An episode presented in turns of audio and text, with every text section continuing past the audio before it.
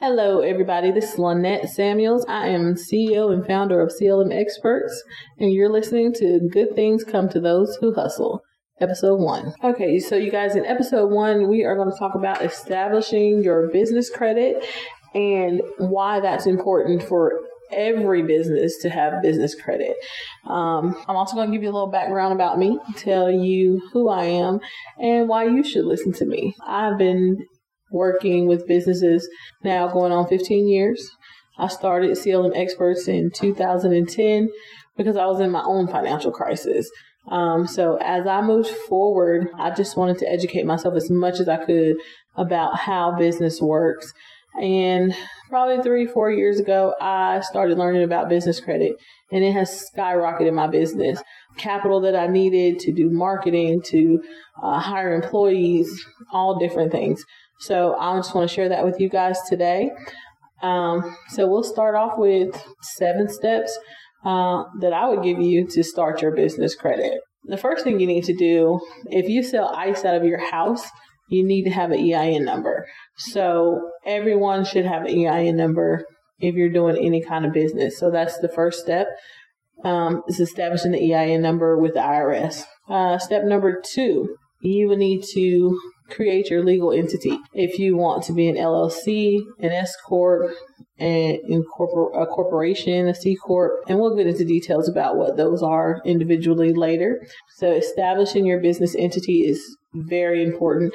Registering with your Secretary of State so that you can get licensing to actually operate your business.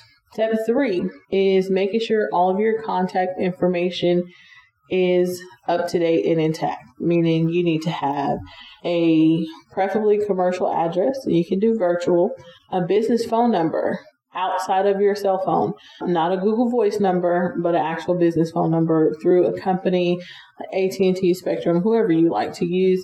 Also, you need to have a website and a business email that is not Gmail, Yahoo, or any of those free service that we usually have. Actually get a domain and get a business email. Outside of that, register your phone number with 411.com. That's huge, and that's going to be a big, big thing when it comes to marketing. Step number 4, and we're going to go into some details about these things here and after we get these established, right? Step number 4 is getting your business bank account, because you definitely don't want to commingle funds with your personal money and your business money. Treat your business like a business and a separate entity from your personal. So definitely open a business bank account. From there, you should have licensing and all of that good stuff. You want to create your file with Dun & Bradstreet. That's huge. And Experian and Equifax business, because those are going to be factors that determine your paydex score. Your paydex score is going to be very important when it comes to lines of credit for your business. The next thing you'll do is probably creating vendor accounts, and we usually call that a Tier 1 account.